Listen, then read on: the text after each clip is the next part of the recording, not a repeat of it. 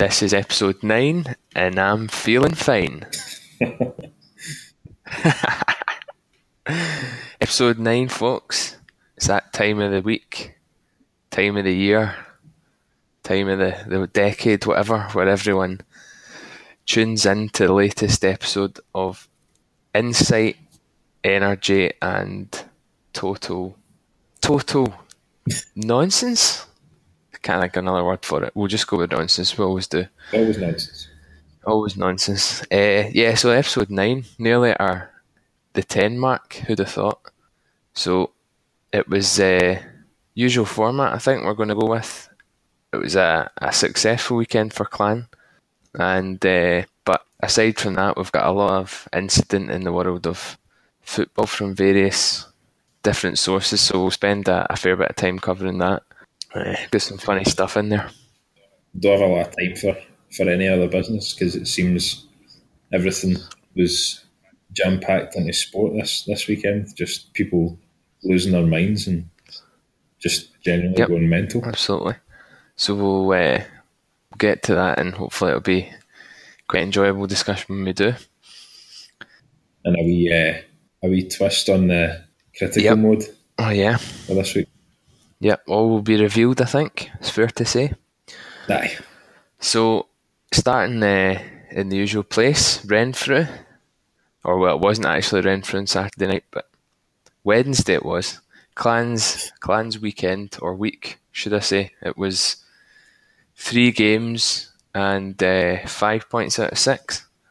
Yep, a good a good haul. I think looking back on it from last week, we weren't really expecting any more than two or three. I would say. Just when you said uh, Renfrew, there, it's not Renfrew's No, it's Braehead clan. Of course, it is Glasgow. Glasgow's. Glasgow's Braehead clan. So yeah, it started on, on Wednesday night with a, a seven two win over Edinburgh, and it seems like seven's the kind of average number of goals Edinburgh are conceding a game now. I know it's a, it's a bit of issue. no, I mean they've they've just had another disastrous season. Uh, there's no way to kind of cover that up at all. Yeah, it's good to see. Um, well, Jordan McLaughlin's getting some time in the nets. Obviously he's shipping barrel loads of goals, but I mean he's looked quite promising the times I've seen him. And uh, I mean the guys in front of him aren't aren't really helping him out. But so he's he's been playing when when their import netminder's injured. But they, they took a surprise lead on Wednesday, Yeah, kind of right off the bat. yeah, I, I don't think it, it quite it quite made everyone think surely not, but it's one of those things. It's kind of that would only happen to Clan. yeah. It's been typical of seasons gone past, even good, like good seasons that we've had, and Edinburgh seem to be the team that they stick in mind in the season that we missed out in the league by a point towards the end of the season when we lost at home. Uh, so it was. I mean, you're never sure with this team in particular, but uh, after a dodgy start, they managed to pick it up. Yeah, and I think it was um, pretty professional in the end. I mean, they did did all they needed to do. It was a, a hat trick from Brooks, goal from Brace, Gutwald, and Oslansky. It kind of it did the job. Two points, and you move on. Really, I don't think there's much more to say from any teams playing Edinburgh these days. No, I know. The other thing as well, I would say, is that uh, there was only, I think it was 22 shots that Edinburgh had, so that's significantly less than 50 for Ryan Nye. It is significantly less, yeah. So that, that was a positive. And uh, finally starting to see a bit of form from Tyler Shattock. So I think he get five assists against Edinburgh. Yeah, big night. Big night for him. Yeah. Uh, so where's that been all season as well? And I know he's maybe had a, a couple of wee niggly injuries here and there, but uh, on the whole, I don't think he's really lived up to the lived up to the the billing. No.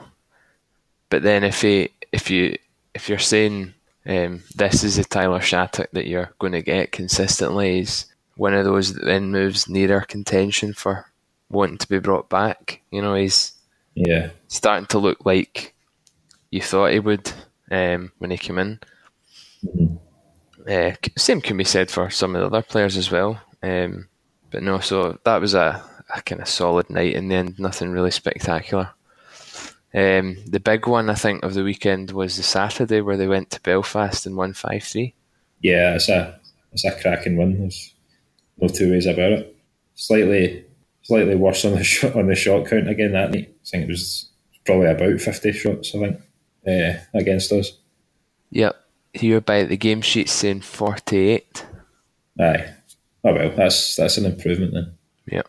So, I mean, going uh, we we had said last week what Belfast are we going to get, and I think an interview with Cameron Bertie kind of echoed the same sentiment that maybe they'd be thinking, you know, how much are Belfast in game shape after the Challenge Cup and stuff, and that they want to to kind of jump on the chance, and it seems seems like they did really.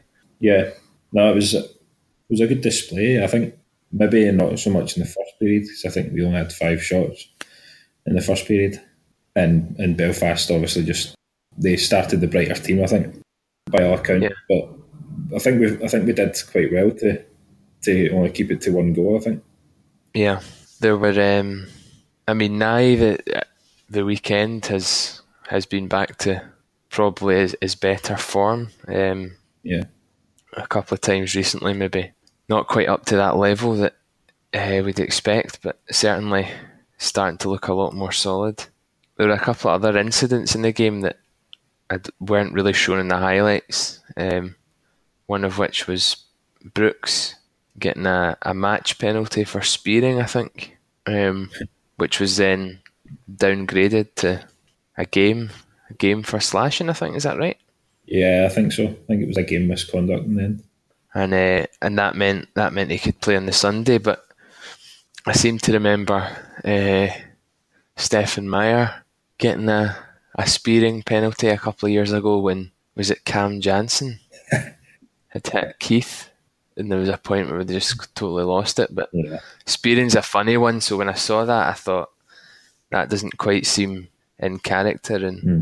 so so it turned out really. But still, to lose lose a guy like that for one point in the match, and, and still to go on and do well is is impressive. yeah, I know. I think uh, recently our, our power plays picked up a wee bit as well. I think we three. Was it three power play goals against Belfast? Um, I'd need to check the. I think it might have been three, but uh, even Yeah, yeah, you're right. yeah. Yeah, So I mean that that's that's kind of looking up as well. Um, yeah, I had to really. I mean, couldn't have got any worse, but it's good to see. I think uh, coming down to this end of the season.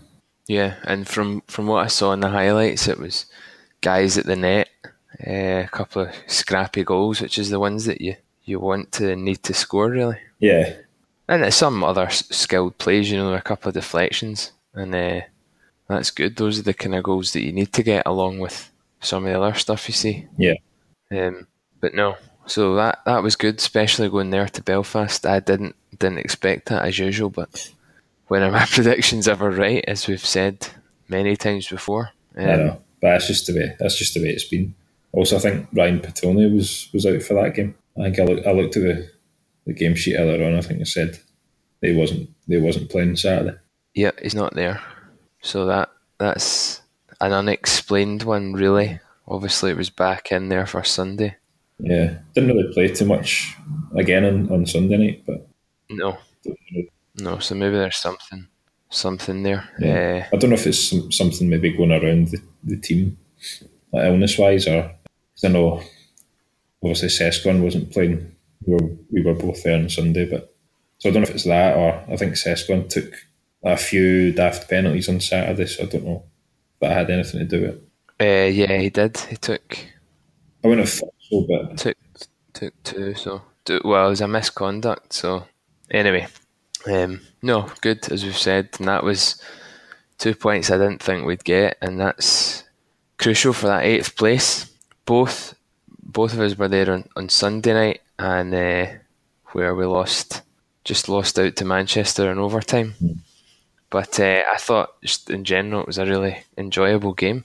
it was a good game. It was it was end to end. It was the kind of the kind of hockey game that we've we've seen plenty of times in seasons gone past, and not really so much this season. And uh, it was good to see a bit of fight and determination in the team. I felt like it. I felt like they were playing as a team. Yeah. No, it was really it was evenly matched. Two good teams, obviously, and we'd said, you know, if that team, the clan team, had turned up for the whole season, who knows where we where we would have been really, given how well Manchester are doing. Um, yeah, no, exactly. I think we did. I think we did well to, to keep Mike Hammond quiet. By that I mean not getting not getting on the on the score sheet at all. Yeah, yeah, it was obviously one Pitt Beca classic, but apart from that, I don't think the two of them either did did loads. You know, they weren't as influential as some of the other guys like Moffat, yeah. uh, Moffat and stuff. But no, it was a good game. Interestingly, the interview with Finnerty, you know, he was quite uh, complimentary of the clan and stuff, but he said that he felt that the second period was was quite good in terms of a game. I think we both thought it was a bit slower.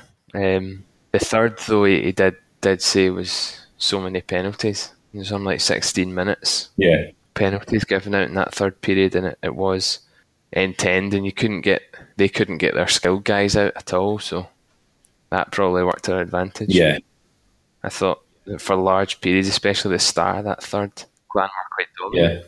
Yeah, yeah, no, we were. Um, I think part of the some of the penalties were well, a lot of the penalties were down to down to the way that, that Manchester were kind of the way they were acting in the, in the third period. I thought they kind of lost their discipline a wee bit towards the end. I think Shane Backer or is it Baker or Backer? I don't know. I don't know. It's a double K. I've always said Backer, but I know. who knows anyway. Anyway, I think it was him that uh, had the hit on on Sully, kind of towards the end of the first period. Um, so him was a couple of others. I think uh, Lyndon Springer as well, possibly getting involved in a few altercations. But yeah, they were trying to wind us up for sure. Yeah, I'm surprised that Rosehill was not involved as much. Yeah, it was almost as if he was on a leash, and the other guys were out just doing doing that work. Um, mm-hmm.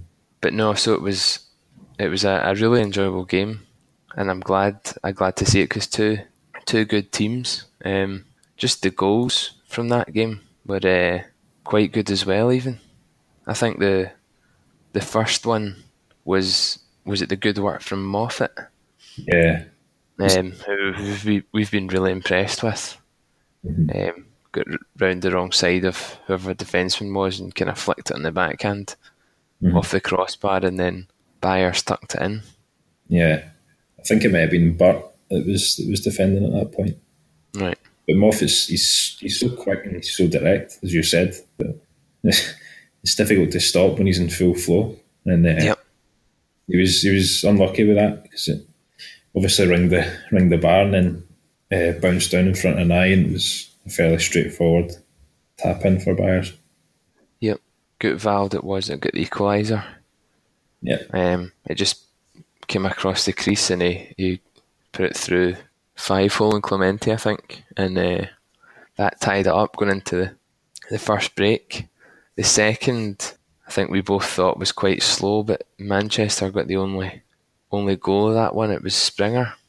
Um, I don't quite really remember it. I know it was a bit a bit scrappy, but I don't think either team deserved to to lose that period. No, I, I would agree. I, th- I felt like it was.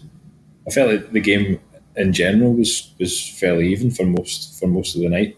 Probably the exception of the the third period. I thought we we dominated a wee bit more, uh, and also that's when we, we managed to get the the equaliser. Yeah, it, that was the goal that was assisted Pitt and Beca. So, aye, surprised it wasn't Hammond really, but there you go. Um, and it was Lepine who equalised for us. Uh, couple of minutes into the third period, a really good shot played out from behind the net, and then he puts it far side, top corner. Clemente is as good as he was, I think. Thinking back on some of the saves he made, he had a great game, Clemente, but he wasn't going to stop that one. Yeah, I did. He had a really good game. Now, Lepine's goal was was smashing, just right in, right in the top corner. Uh, as you say, there was, there was nothing Clemente could have done about that. I think we possibly we, I mean, we, we had another couple of chances to uh, to probably take the lead. The one that springs to mind is the one where uh, McKenzie's pretty much right in front of uh, Clemente. I can't remember who squares it across, but it looked as if all he had to do was just just get his stick on it, just to divert it in, and it just didn't happen. Yeah, total fresh air shot. Yeah, Yeah, that was a big miss. And there were some other ones. Um, I remember Clemente sliding to the back post. We think it's just totally open. Um. Might have been shot at one of them and he, he slides across. So, nah, he, he definitely kept him in it at times, but that's, that's what a good keeper does. And then when it went into overtime, as we've said before, it was looking, to be fair, it was looking like we might have taken it to penalty shots. Incidentally, Brace missed a penalty shot of his own. Uh, one point in that in that third, uh, no, the second period, wasn't it? uh, second period. Yeah, I think it was the second. Um, but no, as soon as as soon as it went into to overtime, you're worried. Then you get 18 or 19 seconds left, and you think, well, we might get penalties out of this. but sure enough, um, Moffat kind of sneaked one in through Nye. I, I didn't see that clearly at all how it got in. I need to wait and see the highlights, but the inevitable happened. yeah. I think you you joked as well last night about uh, pulling Nye, pulling Nye with like two minutes to go or something like because there's no way we could take it to. Yeah, when it was two each, just to try and win it before overtime. Yeah, That was potentially the most sensible suggestion. if, Um, if if Trips pulling pulling Nye with six and a half minutes to go, then why not? yeah, at, at least if you do that, you've got time to, if you concede, at least try and equalise again and actually take it to overtime. But um, no, so five points out of six at the weekend. Mm. Um, that was that was crucial from those fixtures and given the way other results went. Um, definitely taking that before before the weekend. Yeah, I've got a I've got a wee bit of a, a hot take. I would say. You want to know what it is? Yeah. I've noticed that something something's changed. So since we since we've started playing mm, a bit a bit poor, a bit poorer, probably halfway through last season, uh, something's something's changed that that we've that we've been doing uh, when the teams are coming out, Right. and it's uh, remember when the remember when the players used to come out with their helmets on. Yep. I think I've pinpointed that since they stopped doing that, they've not been playing the way they used to. Why do you think that is? Do you think they're worried? Do you think it's the lack of protection as they come out the door that's making them kind of nervous? Mm, not not that necessarily. I just think that I don't know why they changed it. Just for whatever reason, Maybe to to make it look good on the bench. possibly, possibly. I just Maybe because they, they take them off anyway, and they just thought, well, aye, aye. Probably it's probably something like that. I just think that uh, maybe just go back to that.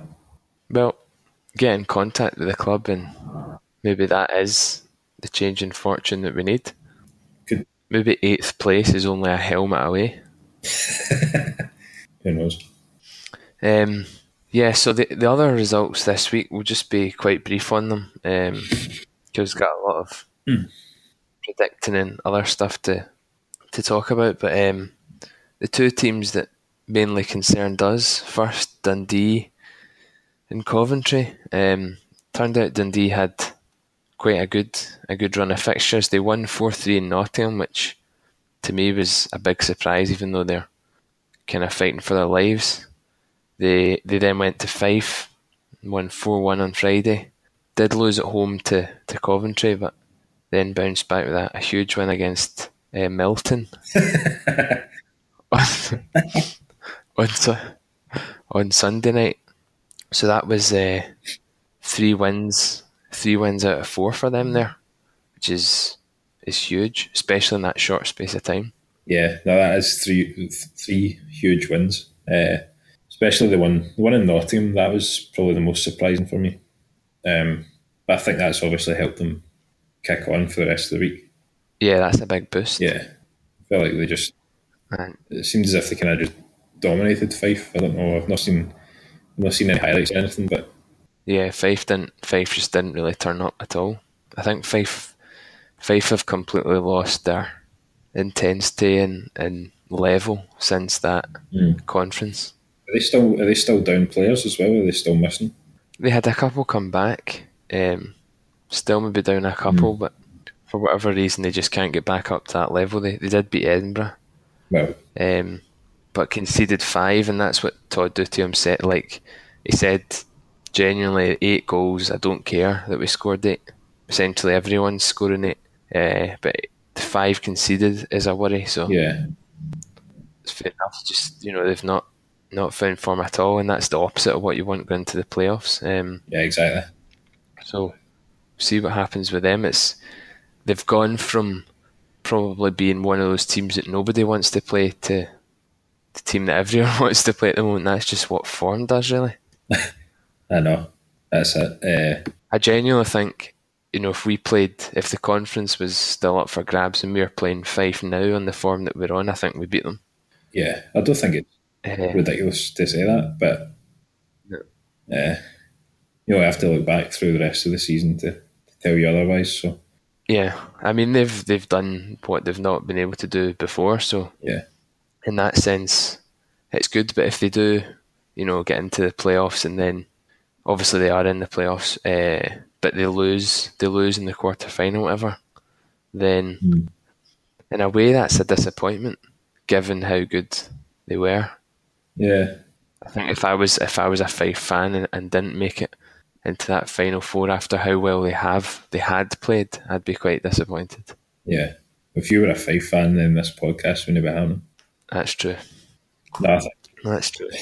I think you're right though. Um, I mean, obviously for us, it's kind of there's this the conference is the minimum requirement thing, which I think is a bit shite anyway as it is. But the not getting we've lost in the, the playoff quarterfinals the past few years, and the conference means nothing after that. no, I think that that was a So that's that's big prize. Yeah, that was the point I was going to make. Was that the the conference has been a, a foregone conclusion for Fife for for a long time now. So that aside, they they would ideally be looking to get to the playoff final weekend. And if they don't, then as you say, it is a bit of a disappointment. Yep. Um, Coventry, the other team we're battling with for that eighth eighth spot, and just knowing our luck, they go and get a four point weekend. Good win against Dundee, as we've said, uh, in Dundee, and then a tight one against Guildford. But they're uh, they're now putting themselves right back in it, and potentially are the form team. Yeah, potentially. I think though, if we if we were going to pick a winner out of Coventry and Dundee, I probably would have said probably would have said Coventry. Yeah, and they've still to play each other, I think, as well. Yeah, I think they do. Yeah, that's That's that's going to be a big one. yeah. We, of course, don't have either of those two teams to play, so in a way, it's it's potential out of our hands. We'll, we'll look at the table um, just in a second. But um, so also on that, the Tuesday, Fife did beat Edinburgh six one, uh, and then the Wednesday, the other game was Nottingham bounced back the five one win against Milton. I can't, I can't even say that without not laughing. I know. It's funny that John Tripp just called them that, but Yeah, makes me laugh thinking about it. So I'm going to just start calling that. Keens. Keynes is also yeah. You, know, you could also have Keens. Keynes is just just slightly less funny. um, no. Milton. Sat- Sorry. Saturday, um, well, it was at a four point weekend for Sheffield, which is good considering they've they've been kind of out of form. They won three two in Nottingham, Mhm. and then beat Cardiff in a, a huge win at home on Sunday. Yeah, And I think Cardiff potentially, mathematically, could have won the league given other results. I think it's just delayed and inevitable, but um, for Sheffield to beat them as comprehensively as they did is is impressive. yeah. No, it is. Um, I think we'd both said that Sheffield were, were going to beat Cardiff as well. So Yeah. good news. But that's something to cling on to, really, I guess. Yeah. Although I think I'd said that, that Nottingham were going to beat them, but yeah, but we won't we won't touch on that. aye, right. Because if we did start picking out predictions, then I'd be embarrassed. Say them with confidence, but they never really end up right. Um, Milton got a good win. oh dear. Against Guildford, 6 5, which is a bit of a surprise for me. Yeah. Um, but the probably prediction of the week went to yourself with Cardiff shutting out Edinburgh and scoring eight. Yeah, I was one goal out. I had said seven. I think I said seven nil Cardiff. So it's as good as they're going to get for that, that number of goals in a game. That's pretty impressive. So I'm quite happy. I'll, I'll take that. Yep. Manchester beat Fife in a relatively close one uh, at home, but again they just keep keep rolling uh, form wise, and Fife Fife just didn't do enough there. Although it was certainly an improvement on the, the home showing from the night before against Dundee. Um, Belfast then bounced back to win 6 4 at home to Nottingham after we beat them the night before. And the only other game really that we've not covered there is well, actually, no, we did. We did talk about Fife, Fife winning Edinburgh. So, I mean, in terms of the results on the Sunday, it was potentially as predicted. Although I think maybe Dundee scoring that many goals was a, a bit of a surprise. Um, yeah, it was the only thing really. Yeah, definitely. Um, not really too much else to add. Although I was a bit surprised, I guess that like Guildford are on a bit of a poor, poor run last few. Yeah, I know, and they've they've got a quite a big part to play in the next couple of weeks. I think in the eighth, yeah, eighth spot race. I'm sure we go there and Coventry potentially play them twice. Uh, if not thrice. No, I think I think Coventry play them twice. Yeah, I think that's so, our last game's down there. I think. Right, that'll be a big one. Yeah. So the the table, the way the way it stands at the moment, just really really covering our clan situation. We're in in the eighth spot, one point ahead of Coventry, having played both played fifty two games, um, and it's Dundee who are two points behind with a game in hand. So they win that, they're level with us. Although we do have a kind of significant advantage in terms of regulation wins. Yeah, we do. We've got, we've got three, three more than Coventry, and uh, six more than Dundee at the moment. So I think that's the first tiebreaker criteria, is it? Uh, I'm not actually too sure. I can I can be sure. Yeah, I might need to check that, but it's it's a good good position to, to have that that many wins. And so technically it's it's still in our hands regardless of of what the other teams do. Yeah. That's it. It's up to us now, so so it's all in our hands. Uh, judging by it, well, we've lost one out of the the eight games, although we did get a point against Manchester, so uh, we can only afford one more defeat according to John Tripp. So we need to continue the, the good form that we've had. Yep. The upcoming games then. Some quick predictions. We've got a game tomorrow night, another weird Tuesday fixture. Uh, and this time it's Edinburgh going to Nottingham. Uh, it's another away win and I'll leave, I think is all all I'll say say to that one. Away win? I say, if it's an away right, win, I'll leave. Win. Okay. Yeah. Fair enough. Although, mm, yeah, you never actually know with Edinburgh going to Nottingham. They've done it before. Yeah, you know, it's more Nottingham. I feel you never really know with Nottingham. Yeah, nah, I can't. Nottingham going to win that. I'm afraid. Yeah, I'll put him to win, but you can never be that certain. No. Um, Wednesday, few games there. Quite a big one. Cardiff, Sheffield. Then we've got Fife, Belfast, and Guildford, Milton Keynes. Sheffield obviously quite confident having having beaten Cardiff there, uh, but I expect Cardiff will come out quite hard in that one, knowing that they're really close to, to clinching it. I think they'll probably win at home. They're much stronger there. Although uh, as strong as they are on the road, there's just something about them at home that they've they've really been quite effective. Yeah. Plus, I think well, if if Cardiff win, do they win the league? Um, I think this potentially depends on Manchester results as well. Yeah. And they don't play again until the weekend, so yeah. I think Manchester can still mathematically catch them. Uh, okay. In fact, yeah, they're they're six behind Manchester and they've played a game more, but I need to do the maths, but I think they're probably still waiting on Manchester's results. Yeah. Um, Fair enough. Yeah. I'll, I'll I'll take Cardiff though because I think they'll I think they'll want the they want the points now because they've got they've got a couple of games um, before Manchester play again, so they Yep. to wrap it up fairly quickly. Yeah. Um, I think that Belfast will probably win in five, Yeah, just yeah, on form. Um, although if, if Fife Fife really turn up, they could they could easily get the win there. yeah, that's it. It just depends what Fife team turn up. Um, but And that, you've not really been saying that for most of the season because it's always been the good Fife team. yeah, no, no, that's it. It's just it's funny how things turn round at points in the season. So no, I'll take Belfast to win that one.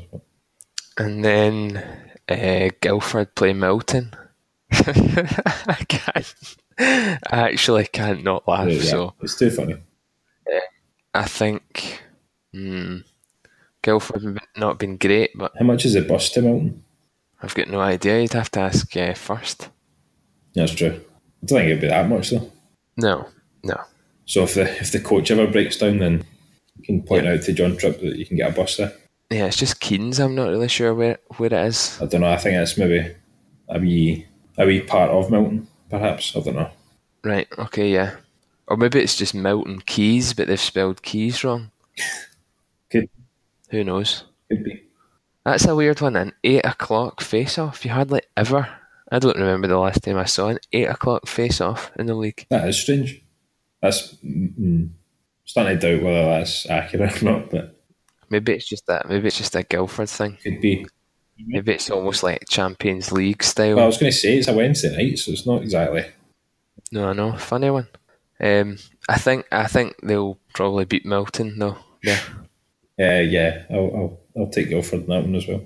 One game on the sixteenth, which is Friday, and it's Cardiff again going to Belfast. So that'll be two games Cardiff have had before Manchester can play. And maybe maybe if they win that one, they might they might win it.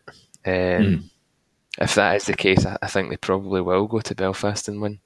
Yeah, I agree. Especially if they beat Sheffield, I can see them going there full of confidence, and I think they'll, they'll win the title there. If that's the case, Yep, yep.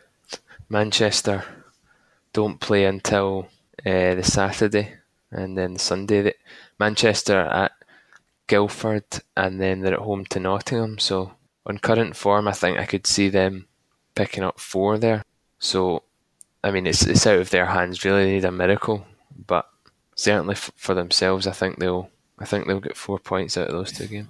yeah, I don't know. I, I think they'll drop points because I think that's just I think that's just the way Ryan Finnigan teams go. I think they always get they'll get close, but never actually. I don't know. They'll always seem to play themselves out of it. So It's not a tag you really want associated with, is it? No, definitely not. So I think I think they'll I think they'll drop points against Guildford because I think they need to start picking up their form a bit uh, heading into the playoffs, and obviously uh, seedings and positions and stuff like that are available. So we'll take Guildford. Okay, no, that's. And did you think they'll beat Nottingham though on- Sunday, Manchester? Yeah, I think they'll beat Nottingham. I just think they'll drop. Right. I just think they'll drop some points over the weekend, but uh, No, that's fair enough. You'll probably be right. we'll see. Clan themselves have got two games in which I would say we should absolutely be taking four points and settle for no less. It's and it could potentially be the, the deciding weekend if we don't take four. It's Milton on Saturday, and then Edinburgh away on the Sunday. yeah, if four points are an absolute must. And if we don't, then we don't really deserve to be in the playoffs because if you, if you can't beat the two worst teams in the league when you're when you're pushing for the playoffs, then it's not it doesn't really bode well. So No, exactly. And I'd be fairly confident going in there. I think they're playing well now, or as well as we've Yeah. seen. I think Edinburgh, you know, you know what they're like there, but I think there's almost no chance that they're going to win another game. They'll maybe take teams close, but yeah, I think I think once you you sort of get a couple of goals in on them, it's it's more of a how many are you going to score rather than are you going to win. So I think we'll win on the Sunday yeah, although maybe make it a bit tricky at the start. Saturday night, Milton Keynes haven't really been great away from home for most part. Well, haven't really been great in general, but certainly at the start of the year they were quite strong at home when they had a more of a full lineup.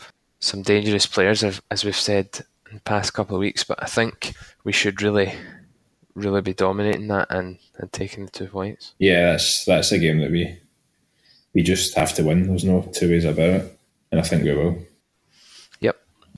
The battle for eighth games on the Saturday is Coventry against Dundee, and then Coventry go to Guildford. I think, I mean, that's a really tough one to call against Dundee yeah. because both of them are playing quite well. Mm-hmm. Dundee scored nine there. That's that's not going to do the confidence any harm. But Coventry are quite quite tough to play at home. So I mean, potentially, I don't even know what the, the best result for us would be. What a Dundee win, maybe. I don't I don't know. It's tough. I know it's because you can't. You don't. You don't really want one of the teams to get a point either. Yeah, I was going to say that. The worst thing would be if it went to overtime. Really, I don't know. It's it is a tough one. It's a it's a tough one to call. I think I'm going to I'm go home advantage. I think with that one, I'll say Coventry win. I think I think I'd be just just inclined to agree there, but certainly one to keep keep an eye on. Belfast then return home against Fife. I haven't played played in Fife during the week. I think Belfast have, have really been had Fife's number this year, as far as I can remember, um, and it's probably why I, I was more likely to back them even in Fife. But I think at home they'll be too strong for Fife. Yeah, I agree. And I mean, I thought I thought that they'd be too strong for us as well, but yeah, yeah the difference is, is a wee bit of form. You know, at least we had that Sheffield result going in and picking up a bit of momentum and looking like a bit of a team. Um, I think Fife maybe going the other way. So home win for me. Yeah, I agree. I'll go. I'll go Belfast for that one as well. Another Sheffield Nottingham game. You just as you said, you don't really know what version of either of those teams is going to turn up. Interestingly, just on that point, I think in Paul Thompson's interview after the Sheffield game on last night, he'd said that there were quite a few NHL teams in watching Liam Kirk. All right. So I think I think he potentially will go to that draft, which would be a really a really big big deal to be honest. Yeah. No, that is that's huge news for particularly British British hockey, but um, maybe a bit of good bit of good news for the league as well. Yep. Yeah, I mean, apparently there were three or four teams out over scouts. Certainly, um, see what comes of that. But um, I think they'll probably beat Nottingham uh, at home. Yeah, I agree. I think Sheffield will be too strong for them.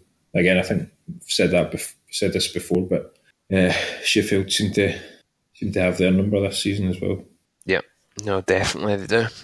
Um, Dundee then on Sunday are at home to Fife, and earlier in the season, I'd have looked at Fife to go in there and uh, get a win, but I think Dundee will probably it's too much in the line for them. Um, and Fife, as we've said, probably broken record, but not great in the form table. So Dundee for me are going to win that. Yeah, I'll go Dundee as well. Bounce back against Fife after a loss to Coventry. And the last game we've not mentioned is uh, Cardiff Sheffield, another Cardiff Sheffield matchup.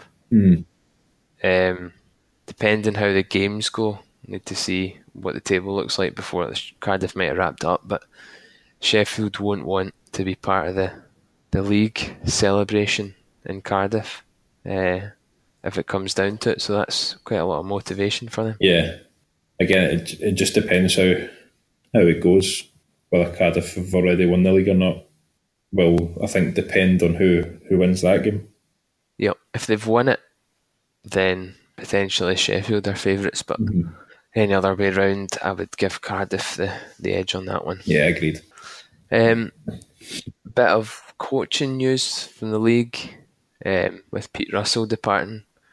They are quite quite an impressive appointment actually for for Milton.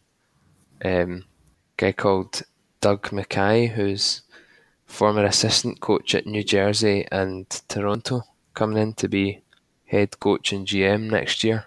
So that seems like a fairly impressive appointment to me. Yeah, uh, it certainly seems like it. It's uh, stuff like that. It's good news for the league, and hopefully during the off season it will continue to grow and maybe it'll be a bit a bit more professional from there. Yeah, I mean, I was just going to say, as you said, it's attracting people like that is can only really be a positive thing that guys who have had assistant coaching jobs in the NHL, which is yeah. a big deal, um, regardless of where they're at in their career, looking to take a job here. I think obviously a, a GM role is quite quite an attractive one, um, but it's good to see that maybe you'll get another couple of guys like that in the next few years coming in.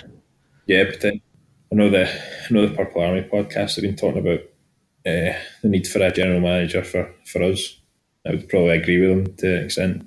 Uh, but I, whether that'll happen or not, I don't think that'll happen for us. But um, I don't really know what will happen for us. It just depends on how the rest of the season pans out. Yeah, I mean, if Tripp wasn't hmm. there, somebody like that coming in to do that role, although obviously it's unclear if he would actually, if it would be that sort of position. But to me, those are the kind of guys who we would want to attract and probably could. It's a it's a big deal, I would say, the, the clan job now. Yeah, I think so. I think John Tripp's learned that throughout this season. So whether he'll be given another chance or not just remains to be seen. Yep. It's uh, we'll see how that, that pans out over the summer. I don't know if we'll hear anything on that on that front before the season. But Clan aren't really ones for giving out much signing news or returning news. Uh, certainly not before a season's done at, at, the very earliest. But yeah, I think that's just just the they've, they've run for a good while. So I don't think any yeah. signing news to be announced until after the season's finished if Tripp if Tripp is staying, he'll obviously he'll know internally. Yeah. Um, potentially he'll already know and looking to put stuff in place. I think there's there's a basis there. The jury's still out really on various things, but I think potentially obviously there's a certain number of players you'd maybe look to have, but getting going early in the summer is the crucial thing. Yeah, absolutely. So unless there's anything else you want to cover in the, the hockey world, we've got a a lot of football related news to, to get onto. So yeah. I propose we do that. Let's get to it. The games that happened over over the weekend, the, the old Derby weekend, I think quite impressively. No, I was going to say impressively, but we both we both backed Hibs to to win the Edinburgh Derby, and they yeah. did. Uh, and I saw it was quite a good a good ban at the end of the natural order. Yeah, I think Neil Lennon, was. Yeah, Lennon said it himself. Like these words come back to bite you. So yeah, I mean that was as much motivation as they could have wanted. I think yeah. they maybe wouldn't have said that they'll have used it, but absolutely they would have. Oh, definitely, yeah. Um, as well, Kilmarnock, I think we'd predicted to win, did, although maybe closer than some people thought. Um, Thistle getting a decent point uh, home to Aberdeen.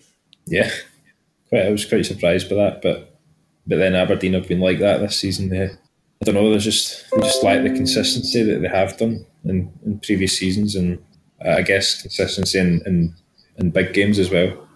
You could look at when they play they play Celtic or Rangers for that matter. That's uh, seems to be one way that the tie's going to go. Yeah, and uh, no, that's that's going to probably prove to be quite a big point. Um, Hamilton beat Motherwell. I can't quite remember what we said in that one. Do you? Mm. I'm going to say I said Hamilton to win that, but what certainly means that I didn't. I think I probably would have picked Motherwell. But I mean, it, it it pulls them a few points clear of those bottom two places.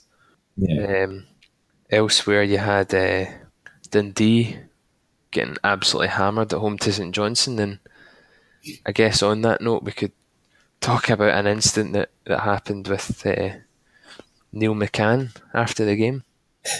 Yeah, why not? Let's discuss it.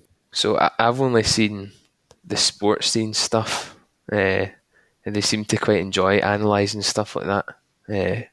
Uh, They definitely seem to analyse that more than some parts of the game. yeah. At first, I thought. So the guy, it looked like the the kit man or whatever it was, said something at the end of the game, so he wasn't happy. And then I don't know who was the was it the the keeper, the backup backup goalie. I say uh, for St Johnstone that Yeah, kind of became involved with McCann. It looked to me initially, it looked like Neil McCann had put his thumb in the guy's belly button. that's true. But I think it, it was more the kind of scratch and claw that he did Right, I was going to that was worse. a bit of a strange way to start a confrontation. Yeah, no, I kind of lifted the guy's shirt up and I thought, was is he getting belly fluff out here? What's he doing? Aye, I don't really know what the, the script was there. I think that uh, I don't know. It just it's a really weird reaction for McCann to have. He's you know he's he's a manager now, so he can't be can't be carrying on like that. You can't lift your hands to a player's face. No, I know. I think he did it and then thought, shit, I shouldn't have done that, but had already done it. So Yeah, Um, I guess it's a bit like some of the other incidents we'll get to in, in a moment, but uh, no, that was mental. And then he, there was more as the as the teams went went into the dressing rooms. Uh, it looked like the Dundee assistant coach was more involved with that one. I don't think Tommy Wright was giving it just doing giving it everything. The, the, yeah, the the dialogue, whatever it doing was. the Ronnie roar. Yeah. So he was he was obviously playing up to it, and they, Yeah, you know, they they weren't happy, and more stuff happened there. But it just seems to be a theme of the week of people just losing the nut. yeah, it's definitely a, it was a weird weekend for, for people losing their minds. But well, that that goes for, for football and and for ice hockey. Probably other things as well that we've not seen, but actually, just, Yeah. just remember that. Uh, just remember Finnigan going absolutely mental last night. Oh yeah, booting the board behind him. Yeah, it was quite funny. He um the obviously being an Everton fan, one of the things they they they actually won, which was a surprise. But talking about losing their heads, did you see that uh, Knockaert challenge? Baines had kind of flicked the ball off his face, and it went out for a throw in or whatever.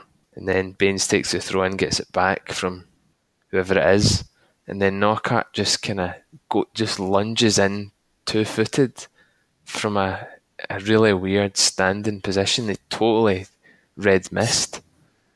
One of the worst tackles you'll see, and he just straight red, and it's as if something's in the water.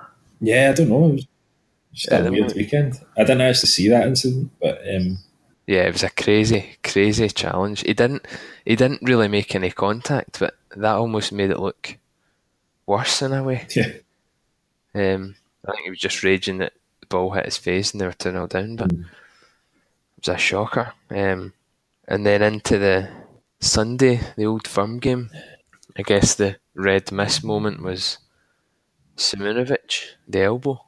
I think Yeah. it personally it seems a wee bit harsh, but I think what does him is the fact that his arm is like that. If he'd kind of straight armed him and kind of mm. palmed him off, I think you're less likely to to get into as much trouble as that. Obviously, Morelos makes the most of it, and probably all players would. But I think the fact he doesn't complain means he he expected something coming. But as I'd said before, I think in a way Celtic were better with ten men, or Rangers were certainly worse playing against with a man a man extra. yeah. What did you think of that? That? Um, I, I, I agree with your assessment. I think it's contact's so minimal that it's it's not even it's not even worthwhile in a game like that, really. But you do if you, if you lead with your with your elbow like that, then you're giving the officials an excuse to take out the red card, and they did. And obviously, they they pointed out on Sports Scene again how eager the, the linesman was to give it, but yeah, I won't comment on that. But I don't know. I, I, as a game in general, I thought it was. I don't know. I, I thought it was quite. It was quite end to end possibly, and it's it's scrappy as as as most Old Firm games are. I would say. Yeah, it was it was fairly entertaining from that point of view. Made some really good goals. Um, Yeah, all three of uh, Celtic's goals were good, yeah. No, they're really good goals. and then the f- first one was was obviously an error, but it, it, the Windass's goal was was an error, but fairly good finish. And the second Candeias one was a pretty good finish as well. But I think Celtic scoring so quickly after Rangers did was the main thing, and then Yeah, they just Cel- Rangers really struggled with to to figure out what to do playing against one less man. They just I don't know. It was it was funny. They just totally lost it. yeah. I know. Um, I, f- I think there was a there was a lot of Rangers fans complaining that Graeme Murty didn't bring on Jason Cummings after uh, Simunovic went off, but just for that for that extra that extra man going forward. Um, but I thought overall, I thought Celtic coped well, being a man down and uh, bringing bringing Edouard on uh, certainly helped. And I think it, I think he did last week as well when he when he came on at half time against Morton. Uh, there was definitely a, a stark contrast, and I think it, um, I think it showed again this week that uh, you can play with Dembele and Edouard. Yep, he's the two of them have done well recently. Dembele's um, kind of more back towards the player he was a wee while ago when um, maybe teams down south, whatever, were Yeah. sort of sniffing about. Just seems more, I don't know, just seems more involved and happier, and his attitude seems to be to be better. That's from my point of view, anyway. That's what I can see. Yeah, I, I would agree with that summary. I think he's uh, he's coming back onto his to his best form of late. He, he took his goal really well, um, as did as did Rogic and, and Edouard. But I think there was a lot there was a lot of Celtic fans uh, that had pho- that had phoned up to complain about the the standard of refereeing during the game. I don't know. I mean, you you were obviously a, fairly neutral watching it. So, uh, what was your what was your kind of take on the the refereeing performance? Um, I thought there was a lot of kind of certainly at the start he let a lot of things go. Hmm. You know, he wasn't he didn't give out yellow cards immediately like you had seen before. A couple of challenges that maybe he thought he could have could have got on top of. I didn't in general. I didn't think it was that bad. I don't think it spoiled the game in any way. Right. Okay. Just I didn't really. I, I obviously didn't want to give my opinion on it because it's kind of leaned. Yeah, I don't. I think this the standard in general is not great, but on that occasion, I don't think it. I don't think it made the game any worse. Really, the red card is could be argued, but potentially that's that's right nowadays. Um, one or two other things, but I don't think I don't think it was as bad as maybe some people had said. Yeah, there was just there was one challenge that, that came to my mind, and it was um, I think it was Declan John, uh, his challenge on on Rogic, fairly early I think in the game, where he goes in, and his his studs are shown, and he hits Rogic like kind of halfway up the shin. There, there was nothing there was nothing really made of that, and to be fair to Rogic, he didn't really make anything of it either. But it just at the time it was a bit dangerous. See, that's the thing now. Uh, So much of the the player's reaction comes into it. I think. Yeah, I think without a doubt, and and and that's probably not really a good thing. But yeah, you see, it's the same with the the Baines one as well with Knockaert and the Everton game. The guy, you know, if that's somebody else who's got a reputation of going down easily, whatever, the guy, it would have made it look, you know, ten times worse. But he's just standing there looking, making the guy look daft. Yeah. Really, I think a lot of the time now, if if somebody's going down, it's like the Morelos thing, maybe minimal contact, but yeah. a guy's going to go down there if you think you know there's an elbow, Mm. an old firm game. Yeah, no, I agree, but it just kind of heightens to me that the officials are kind of more concentrating on what the players are doing and maybe what the, the kind of reaction from the fans and the uh, staff on the touchline or maybe maybe influence the decision a wee bit. I don't know. Yeah, I mean, I think we said that when Kevin was on. One of the questions was what, how much of an influence does a crowd and kind of external factors have, and I think it is huge. I, yeah, agreed. You know, like you look, you look at that uh, elbow incident. At, if that happens at Parkhead, is he getting sent off? Mm, who knows? And it shouldn't shouldn't even be a thought, really.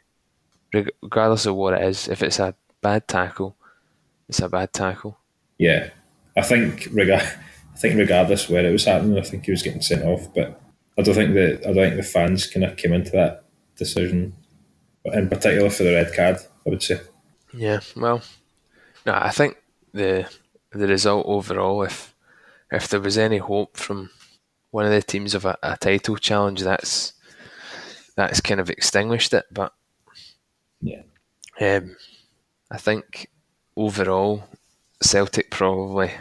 I don't know. It's hard to say. I was going to say shaded it, but at times, yeah, Rangers weren't great at at the end of that second half, and Celtic started the second half quite well. I think, as far as I remember. Yeah, Um, then in other parts, uh, Rangers were kind of dominant, but they didn't dominate for long enough. I think, as I'd said, Celtic scored at good times. So yeah, I know. I think that I think that's it. I felt Celtic kind of dominated towards the end of the first half. I felt like they had a fair chunk of fair chunk of the possession, and then second half, I think after the after the sending off, you would argue that Rangers probably had most of the possession and they were looking to create chances. But yeah, yeah, they they they dominated in that regard, but they didn't really create anything other than the Morelos miss, which I initially thought Bain had got a cross to save it on the line rather than it coming off the post, yeah, I think uh, I think which would have been a, happened. a world class save. Yeah, I think had that happened, I think uh, probably Celtic fans are justified in their in their praise for Scott Bain uh, during the game. Uh, I don't know. If, I'm still kind of obviously the jury's still out on Scott Bain, and I think he's I think he's done well under the circumstances to come in, considering how, how well he played. If I was being if I was being critical, if we were doing critical about Scott Bain, Yep. the only one thing that I would say is that he's his positioning for Candeias's goal was a bit questionable, but I mean that's just that's just me nitpicking. But uh, I thought he was good overall. But I think you'd you'd said to me during the game that you were quite impressed by Olivier Ntcham. Yep. Yeah, he was my man of the match for Celtic. Yeah, I would probably agree with that. Good quality. Um, Good distribution. I think he's good distribution, yeah. Kind of guy that Celtic have found over the past few years. You know, like you're thinking Van Dijk, guys that are comfortable on the ball. yeah Um, Wanyama as well. Well, Wanyama maybe is not not as technical as um, Ntcham was, hmm but you know, even guys like um, Ki, that's at Swansea now, comfortable on the ball and were able to dictate play. And with Scott Brown there, who's again, you wouldn't say Scott Brown's really a, a technical player. He's he's certainly improved a lot, yeah even under Rodgers, and set up that, that goal. But he still needs, I think, a an influence, a, a more technical player beside him. And, and Ntcham's kind of fitted that role perfectly. yeah I agree. I think he's come on leaps and bounds this season as well. Leaps and bend bounds. Leaps and bend bounds. Moving on then to fixtures coming up this week. There's a quarter final replay on Tuesday, uh, Killie Aberdeen. I think just quickly we both said Kilmarnock would fancy that one at home when we when we knew it was going to a replay, and I, I still don't think I'm going to change that. No, I agree. I think Kilmarnock are, are too good at home, and I think Aberdeen, as we know, are kind of no real consistency at the moment. So I expect Kilmarnock to get through that tie. Yeah, Hibs are playing again on, on another Friday night. They're up up in Perth this time. at St Johnstone. Um, I th- well, what what do you think with that one? That's maybe a bit closer. Although St Johnstone been quite good away from home, so potentially I'd still probably put Hibs favourites for that one. Yeah, I think it's maybe one of those games where you would where you would expect Hibs to go there and win, but could potentially drop points. It's just the way Scottish football goes. I think uh, St Johnstone are uh, they'll be high. They'll be full of confidence after the weekend. It is a bit difficult to to predict that. I will I will say that Hibs Hibs will just edge it, um, but I think it'll be really close. Saturday, um, we've got our other favourite team, Partick Thistle, go to to Edinburgh to play Hearts, and I think um, I think they might get a point out of that. Although it's a bit of a tough one, Hearts obviously hurting after that Derby defeat and stuff, but I don't know. I can I can see Thistle getting a point from that. Yeah. Again, I think that'll be a tight game. I think that Hearts will be looking to bounce back. I think Thistle did well, obviously, to get their point against Aberdeen, and could you know Aberdeen could arguably arguably have been down to ten men as well had Ryan Christie get sent off. Uh, I think he probably should have been, if I'm honest. Not actually seen that one. I think Ers- Erskine's through. He's pretty much by himself through on goal. Christie kind of catches him with the foot, but he's also got his arm around him as well, brings him down. Right. Yeah, so for me it was a red card, but yeah, I can understand why probably Kev would be absolutely livid about that. Yep. In terms, in terms of this game, I would you would have to put Hearts as favourites, but could there could be a draw in that. Mm, what am I going to say? Probably go. I'll say Hearts will win by the odd goal. Right. We've got Aberdeen, Dundee, and Ross County Hamilton as well. I think I've got to, judging by Dundee's defending there. Yeah. Gone up to Aberdeen, they're not going to get anything. And uh, Ross County Hamilton, a close one maybe. But again, going by recent results, Hamilton maybe slight favourites. I think maybe both teams will score there, but Hamilton just edge it for me. Right, okay. I'm going to say Ross County for that game. I think their last sort of 10 minutes, maybe against Killie, shows that they can, if they put, you know, they put their minds to it, they can play well and they can score goals, especially at Kilmarnock. And I think that'll, I think that'll give them a bit of confidence for the weekend. So I, I'll take Ross County for that one. And I agree with what you said with, with Dundee. Their defence was terrible at the weekend, so I'll take Aberdeen for that one. Obviously, we need to back different teams. That's why I'm going to go with Hamilton. Yeah. Otherwise, it's no fun. I also didn't see Ross County highlights yet, so if I had, I'd probably have not gone for Hamilton. But anyway, um, Rangers Kilmarnock, um, draw for me. Yeah. I don't think Rangers will win that. I don't know. I've just I've just got a feeling. Um, they have been obviously up to up to last week. They've been pretty good against everyone else, scoring quite a lot of goals. But I don't know. I just got a feeling that Yeah. Kilmarnock score against them and and get a point out of that. Maybe you'll think differently. No, I actually agree. I think I think it'll be a draw. I think that had Rangers got anything out of the game yesterday, I think their confidence might have been high going into that, knowing that they can score goals. But I think I think just the way Killie are playing them now as well, they're really difficult to beat. I think Steve Clarke set them up that way. So no, I'll, I'll go a draw for that one. And finally, we've got Celtic going to Motherwell on Sunday.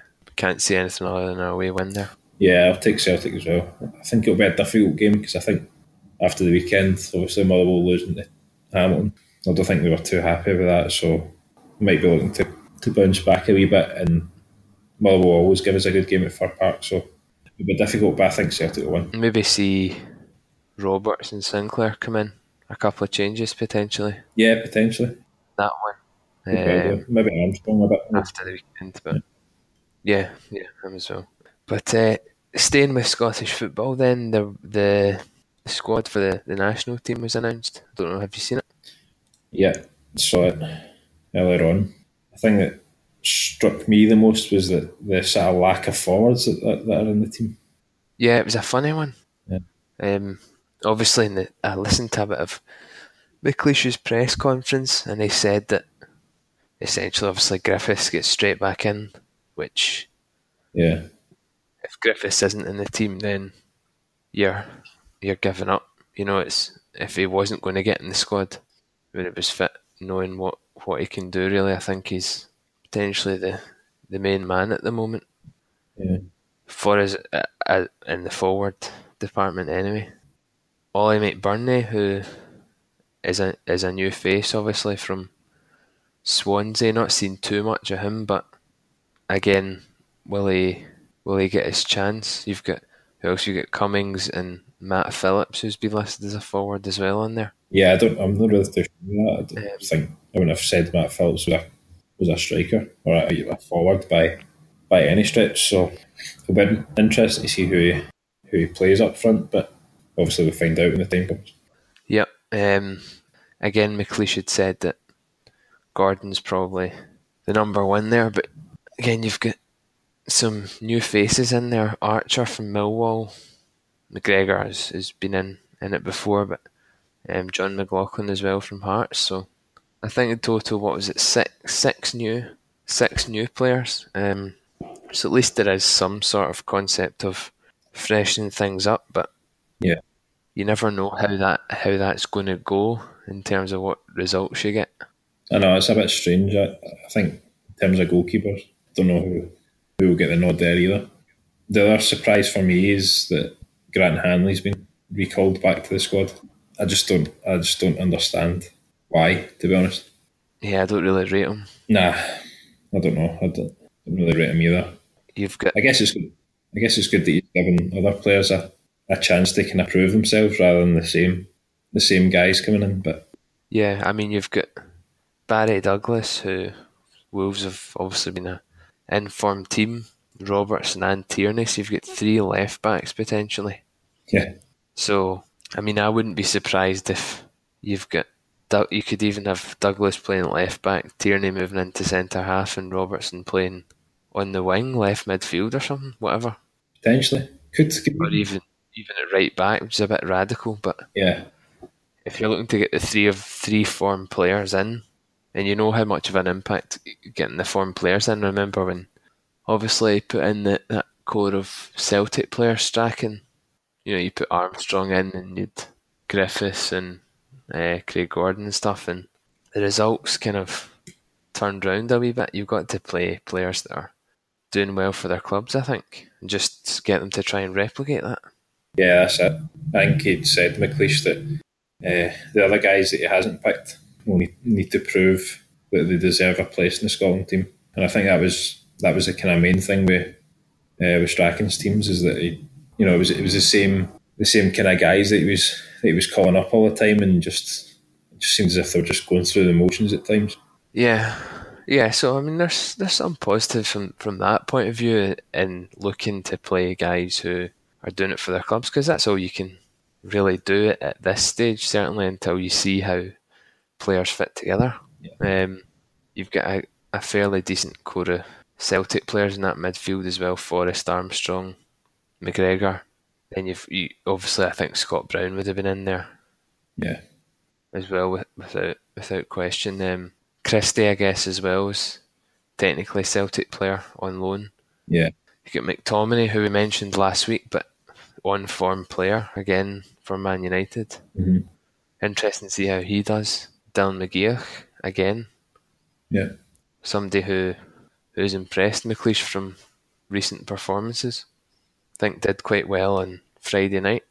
Yeah, I think he's uh, he's when he was when he was at Celtic. I think he I actually quite liked Dylan McGeouch. I thought he would have possibly stayed on and come through uh, at Celtic, but just wasn't to be for him. I think recently his performances have started picking back up again. Uh, so I think it's probably deserved that he's in the squad. Yep. Matt Ritchie, who's been in it before. Jamie Murphy as well, I think. Obviously done fairly well recently for Rangers. Um, would would would he have got in it uh, had he not made that move? Potentially not. So from his point of view, maybe that's a positive thing. Yeah. Um, guys like um, Tom Cairney, Fulham, and Kevin McDonald as well. That's two two guys who I'm not really that. I mean, Cairney more so, but not that mm-hmm. familiar with. So interesting to see how how the team shapes up and how how we actually get on in the in the games that are upcoming. Yeah, obviously they don't have any meaning in the games, but it'll be good. No, just just to kind of get a, a good look at some of these players to see yep. if there'll be any any use in the future. Yeah. Anything else you you find interesting in that, or we we good just to to go into some nut nut jobs?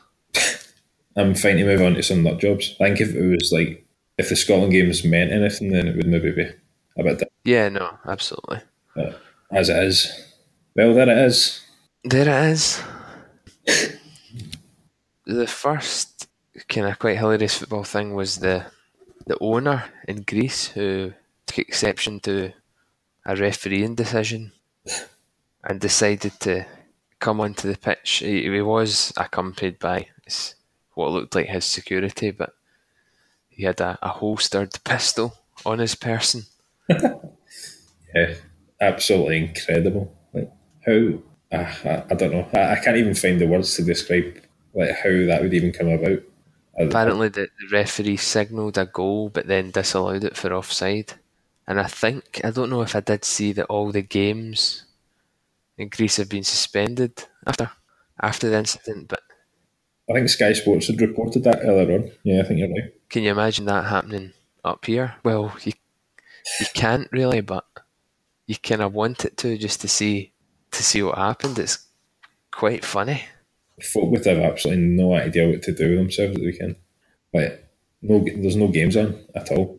Just imagine, just everybody packed into Silverburn or something. Yeah, it wouldn't it wouldn't be great, really, would it? But uh, it's just funny the way the security come on and they're kind of, oh come on, Jim, you can't be, no, not again. Put the gun away. No, I said I'm fucking, I'm fucking sick of this referee. You can imagine the conversation that's going on there. Yeah, I like the fact that he's just probably went. He's probably just in that frame of mind where he's like, "Fuck it, just get a wee wander into the pitch with my gun, see what happens." Does he go to every game? Eh, armed, armed.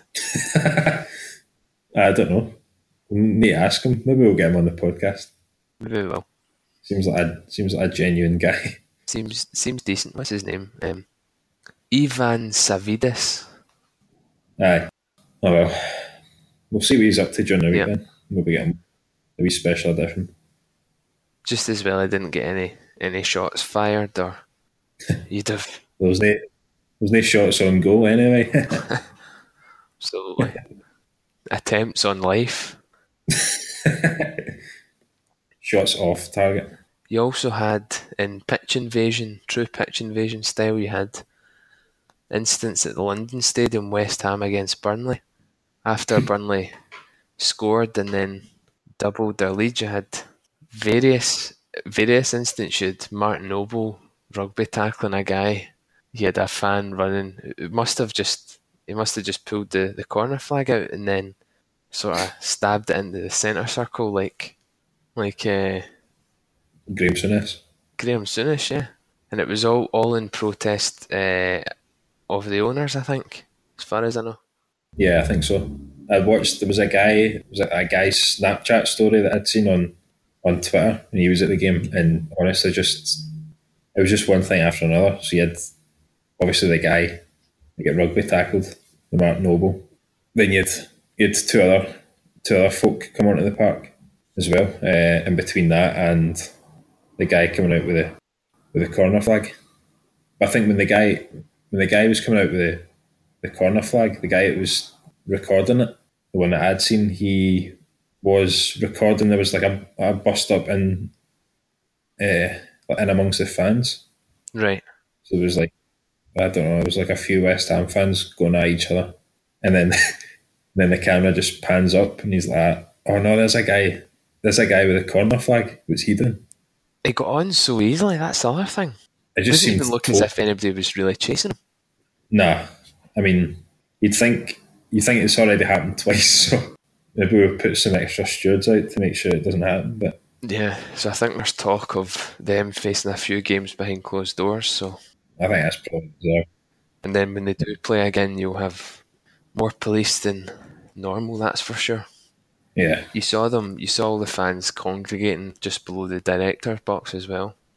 They kind of got through into the the zone just below it, and were sort of sitting on top of the fence, and eventually, kind of forced that section to clear out, and uh, all the owners had went inside or whatever. But I just don't think they're not happy about the the, the stadium move and the lack of money spent. Naturally, they're kind of in trouble a wee bit in terms of relegation. So I'd have thought the sensible thing would have been to get behind the team and make sure that they stay up and then do that in the off season. But Well, that's West Ham for you, innit? yeah, maybe that's a bit sensible. Mm. I don't know. Is, is there any other people that lost their nut over the weekend? Uh, Jamie Carragher. Oh yes, yeah, that's the other big one I meant to mention. Oh. So he, uh, firstly, the guy obviously is driving along the road filming. So does he see Carragher coming and start filming then? yeah, Uh, I think he drives. He's driving alongside him and realizes that it's Jamie Carragher. A bit like when we were in Liverpool, and we saw who was it? Was it Billy Lintonov? oh yeah, yeah. That was quite funny. Obviously, it didn't didn't sort of berate him, but guy rolled down his window, just was just shouting at him. He was going, like, just shouting two one. Like Carragher, Carragher rolls down his window, and just Gives him a big Ashley Young. yeah, And then the guy, the guy's reaction's kind of weird. You know, the, the daughter says, "Did you did you hear that?" The daughter said, "He just spat on me," and then he's saying, "You know, oh, Jamie Carragher spat on my daughter." Oh, did you see that? yeah, Did you that? There's a really weird way to react, um, playing up to the camera. and obviously, yeah, you get this social media influence. So, Yeah, firstly, the guy will probably get a ban for using his phone when driving. But oh, I mean, Ca- never thought of that. Shite. Carragher now is suspended, I think, and I think he'll probably lose that role he had at Sky. Yeah, I think Monday Night Football, like the, the whole, the whole aspect of Monday Night Football, the over analysis, etc., has to go. It's just so dull. Maybe, yeah, maybe they'll change it up as a result of that, Well, I hope so. There's only so much you can talk about one game. Like, like fuck. as we can find out. Yeah, Well, exactly. Yeah.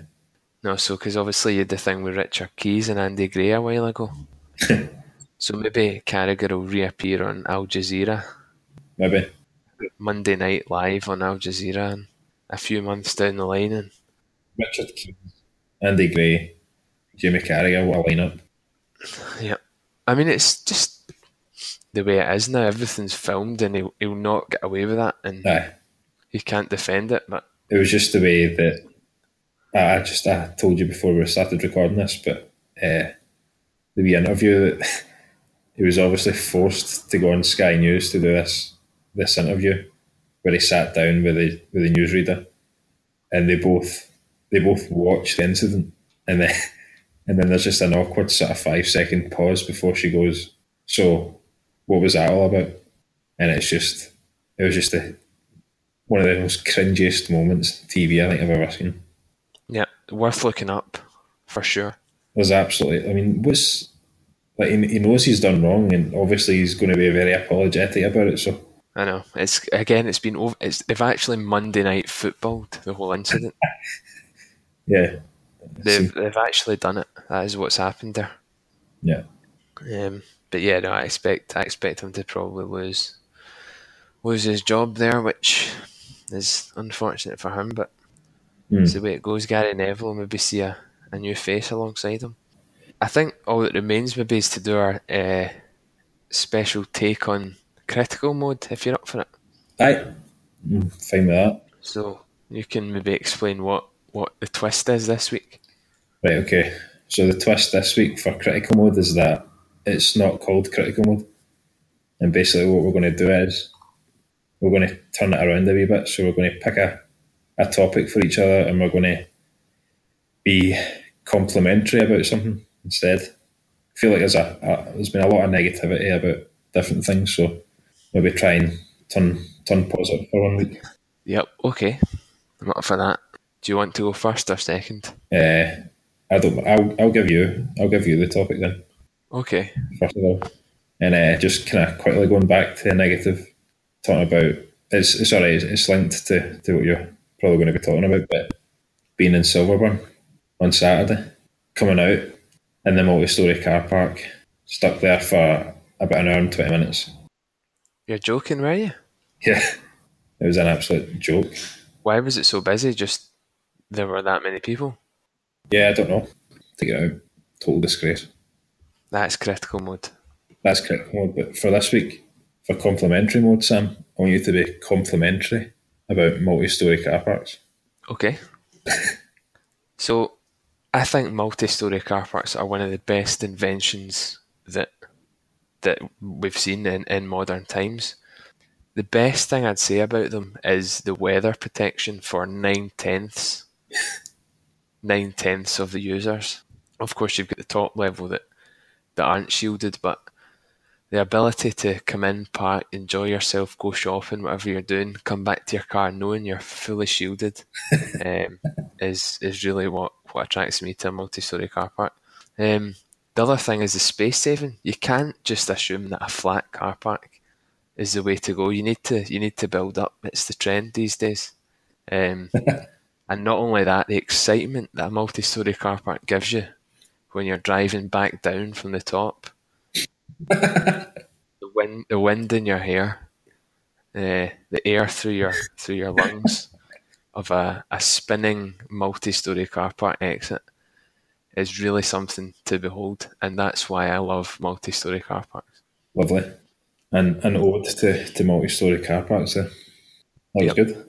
Your um, your complimentary modes kind of related to potentially the the start of the show most weeks, Hmm. um, and uh, and this week I'd like you to be complimentary about the Fife Flyers fans. Oh dear, for a minute. For a minute, Right, okay, or as close to a minute as you can. Your time starts now. right, okay. What can we say? Fife Flyers, been around for for ages. Uh, to be complimentary about them, mm, well, you could say that they're one of the most. Uh, Uh, they're definitely passionate. They're a passionate group. Um, you give them that. Uh, this is so difficult. It's part of the fun. Yeah, well, they come together well. There's a good camaraderie there, and amongst the Fife fans, they're extremely passionate, as we've seen years gone past. Don't take any shite for MD, be it fans or players.